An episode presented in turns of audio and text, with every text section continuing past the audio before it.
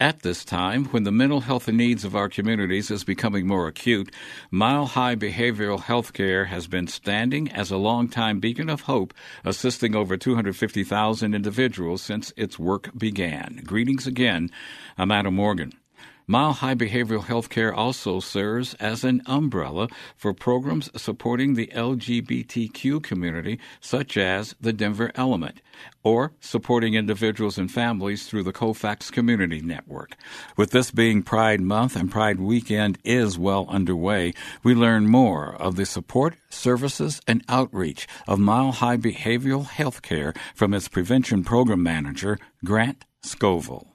Uh, Denver Element is our LGBTQ plus part of the organization. It's kind of our, our, our queer wing of the organization where we do substance abuse counseling, we do mental health counseling, we do sexual health trainings, we do a ton of different social events and really try to build community up overall. I, guess we've been hearing so much about the pandemic going on uh, the last year or so um, HIV is still around, and still uh, people are contracting it. They still need help with it. Am I right there? Are you all still seeing uh, uh, people coming coming to you for assistance there? We have one program called PrEP, which is pre-exposure prophylaxis, and PrEP is kind of like birth control for HIV. So it's a way that you can help prevent HIV just by taking some of the same medications that you would take if you were living with HIV. Sure. And so, since we have a program with that, we actually saw a, a downturn in how many people were trying to get that because they were being a lot more cautious about their engagements with people, and so they didn't see it as a necessity to have that that pill every day to make sure that they wouldn't contract HIV because they were simply not seeing people. Sure. Uh, but now we've seen a big uptick in people interested in PrEP again because they're they're engaging with stuff again. They feel safe to go out into the community again. Did you find it probably a challenge trying to get your message out to people during the last year and all they could think of were the cooties from COVID nineteen? You know, it's interesting in a lot of different ways because we did see a, a lot of people not have as many STDs in general or STIs in general uh, because they were not engaging in in risky behaviors nearly as much because they had such a large concern about the pandemic. So the pandemic kind of helped in a way to slow things down and and people to get their lives into a little more perspective then, right? It's amazing what kind of perspective the pandemic put on a ton of things from interpersonal relationships to uh, to community relationships to uh, views on a lot of different people across different communities, especially with all the other turmoil that's happened in the past year. Some views have changed, or views have become more positive then because of the pandemic? A lot of people are more cautious about what germs are in general. Uh, and I think that put a little more perspective on, well, if I'm worried about germs, what about some of these other things like bacterial or viral infections? As COVID 19 gets a little more under control, will these new habits and perspectives about HIV and everything else, the, will that concern continue then? I think to a degree it will, although a lot of people are so eager to get back to their lives. And so I think a lot of people will be quick to forget some of the stuff that we all experienced over the last year um, particularly folks who were maybe not as careful about things, uh, weren't as concerned about the pandemic in general. Yeah, yeah, yeah. You also do some uh, transgender support there under Denver Element 2, I think is correct. Not only in Element do we have services for folks who are transgender, but also we have under our Mile High Behavioral Healthcare umbrella have the Transgender Center of the Rockies, uh, and that is specifically for gender affirming care, specifically for folks who are uh, gender diverse in some sort of way, gender expansive, non binary, etc. Are you finding that uh, because the center also helps a lot of youth. Are you seeing an increase in transgender youth? Uh, we actually have a lot of parents reaching out to us in that particular department because they want to best or find the best ways to support their child yeah. who is is questioning gender or uh, finding that they are transgender or gender nonconforming, which we have seen a large uptake in that just in general because I think mostly of acceptance, like larger community acceptance of of gender expansive folks. So, what do you say to parents then? Um, I'm sure they they've got lots of questions, but they probably come to you and say, "Hey, we don't know where to start." Or, what's the one thing that you say to them that they need to know to make sure that they're going to be headed in the right direction, and they give the support to their young person that they need to do? First thing that I usually say is just listen to them. Try to absorb what they're saying and listen for content more than than the exact words that they're saying because they might not have the vocabulary yet to convey exactly what they mean when it comes to, you know, a gender diverse experience. Is that a thing of trying to communicate feelings? And the younger you are, like you said, they don't have the vocabulary to translate it yet.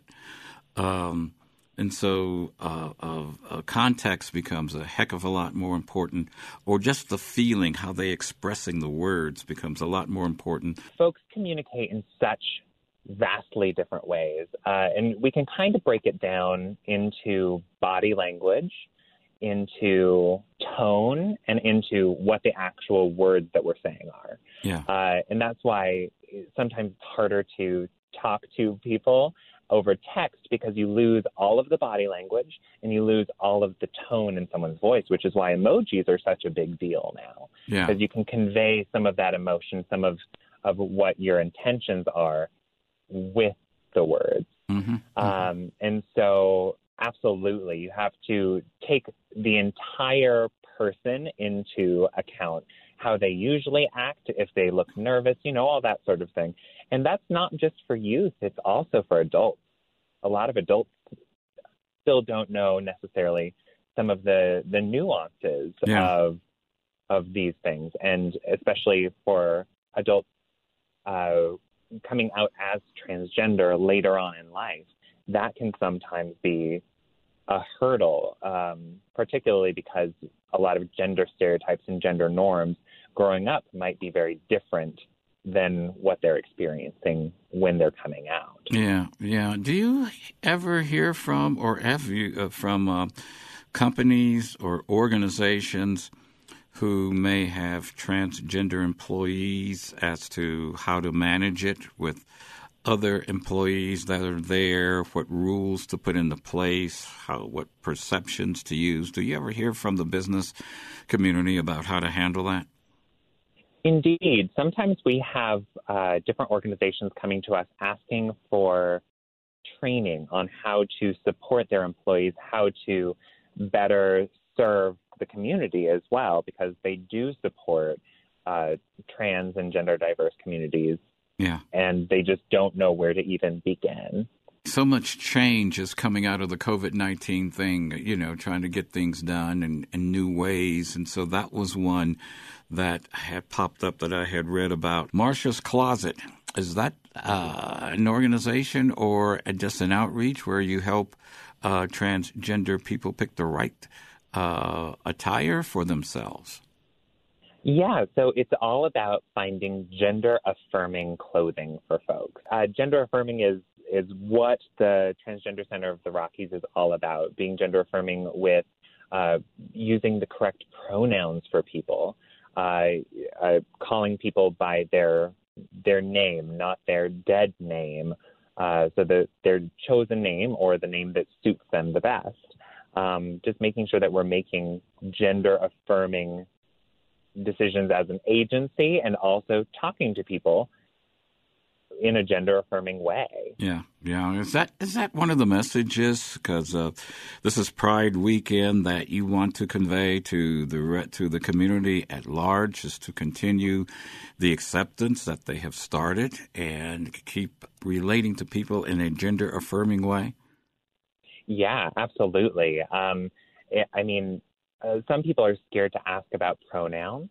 Yeah. Uh, and pronouns for those who, who aren't familiar with them uh, is like he, him, his for traditionally male pronouns, uh, she, her, hers for traditionally female pronouns, and they, them, theirs for gender neutral uh, pronouns. And so people can choose a variety of pronouns outside of that, though it's so affirming and such a wonderful thing when you have pronouns that you might not look like he, him, his, mm-hmm. and yeah. people use those pronouns for you because you've asked them to. It's one of the most affirming things that you can do for anybody in the LGBTQ plus community. Well, I'll tell you what, help this novice out here. So if I write you something, the way we've been going back and forth with the emails, try, trying to set the interview up, should I have put he, him, or the same gender affirming uh, that you use behind your name? Should I have done that in responding back to you, done the same thing with your name? Um, it's not necessarily a requirement, though it is a very affirming thing because then that opens up the sort of comfort yeah. saying like I, I recognize that pronouns might not match names. For example, my pronouns are they, them, theirs. I don't necessarily relate to uh, the the binary gender mm-hmm. profiles, I suppose. Um, and so I put behind my name in my email uh, pronouns they, them, theirs. It helps other people understand that not only I would like them to use they, them, theirs for me, but also I'm available to talk about some of those things. Yeah. And I'm a safe person to talk to. Well, I tell you what, I've got some straight friends that do exactly that. They're starting to put those uh, uh, affirming things behind their names as well, and so I find that very interesting. Yeah, and it's it's a small thing, that makes a world of difference for folks. This Pride weekend is going to be a lot different than last. There are different prides throughout the entire month of June now, which is a new sort of vibe than we've had before because we used to have the one big weekend. Sure. Now we have almost every small city is having their own pride celebration. It's much more broken up, but in a way that's actually kind of nice because then you might be able to meet more people in your personal community. Sure. So, like this last weekend, we had, uh, I think, Broomfield Pride. Oh, yeah, I saw that. Pride. Yeah. There's also Black Pride. There's Liberation Pride. There's all these different, uh, different prides coming out of the woodwork a little bit, which is beautiful because it's showing a lot more of the diversity of our community, as well as giving people more of an opportunity to celebrate in their own way, potentially even in their own backyard. Um, and then some of the things that are coming up this weekend through the center, they have what's called hubs. Instead of having one large festival, they're having uh, several smaller ones at community hubs so that people can stay a little more socially distanced. It's a little bit safer and it's a little more guided toward what you're looking for. For example, there's a family pride at the Denver Museum of Nature and Science. Yeah. Uh, there's the uh, Jewish Community Center is hosting a pool party, stuff along those lines. So there's a lot of things going on all over the city. Uh, just this weekend alone. Final question I have for you is that um, has Mile High Behavioral Health Care been uh, affirmative with the community there about getting the COVID 19 shots. What's the message to them to make sure everybody gets vaccinated? 100%. We have actually hosted several vaccination clinics for folks. Yeah. So people could come here and get the vaccine and learn more about it. And um, we provided food and all of that sort of thing because here at Mile High Behavioral Health Care, we really believe in having the vaccine uh, being really safe with our entire community and giving everybody like the opportunity to be safer and uh, have education about that. Education is so important when it comes to prevention of anything, whether it be STDs or or a pandemic. Grant Scoville, Prevention Manager of Mile High Behavioral Health Care, has been our guest on this edition. On our next, we will explore the work of an organization under the Mile High umbrella, the Colfax Community Network. That's next time. For this time, I'm Adam Morgan. Do keep in touch, stay on your game, and mask up anyway. Keep your distance when going out, and get vaccinated for full freedom. And many thanks to you for sharing a few moments of your weekend with us.